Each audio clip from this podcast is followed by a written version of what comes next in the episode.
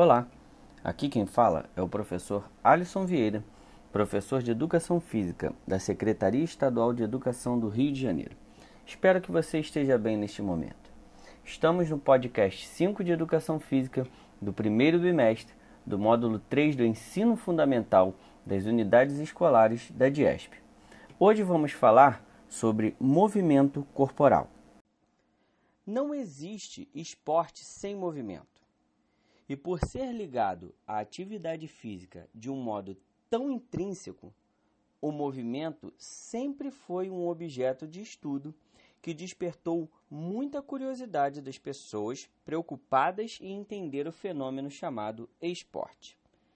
Historicamente, a educação física sempre teve interesse pelo estudo e pelo desenvolvimento prático do movimento humano. Contudo, num primeiro momento, essa preocupação foi destinada ao movimento pré-concebido e não à criação de uma perspectiva pedagógica. O movimento humano sempre foi objeto de estudo como uma função, tanto que algumas obras chegaram a criar uma diferença de categorias entre movimento e ação motora. Diante deste conceito, o movimento é compreendido como aspecto externo e visível de uma atividade física. E a ação motora é o caráter interno ou as modificações que foram processadas para que aquele movimento fosse possível. A evolução nos estudos mudou essa compreensão sobre o movimento e deu origem a uma visão pessoal situacional. O movimento não é apenas a reprodução de uma ação motora mas um acontecimento reacional e dialógico. Trata-se de uma relação entre o ser humano e o ambiente em que ele se encontra, com o intuito de realizar uma ação ou uma mudança. A compreensão dessa subjetividade do movimento é fundamental para o entendimento da relação de seu estudo com o esporte. Inicialmente utilizada nos esportes individuais, a análise sobre a ação motora foi uma adição da preparação de atletas para aprimorar sua atuação funcional e harmonizar cada uma de suas decisões durante o jogo.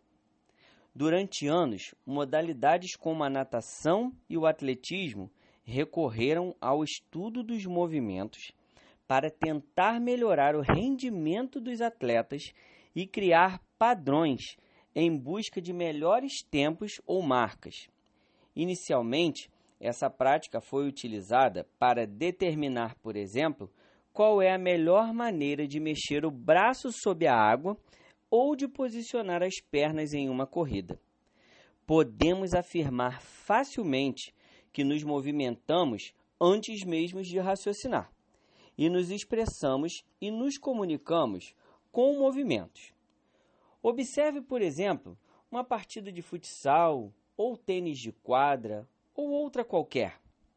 Você vai perceber várias pessoas realizando diferentes movimentos, que vão desde um simples movimento de olhos ou cabeça para acompanhar uma jogada, até os atletas que estão saltando, arremessando ou bloqueando.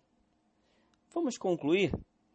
Ao concluir todo este estudo, podemos entender a importância que os sistemas têm para a nossa vida e para a prática esportiva.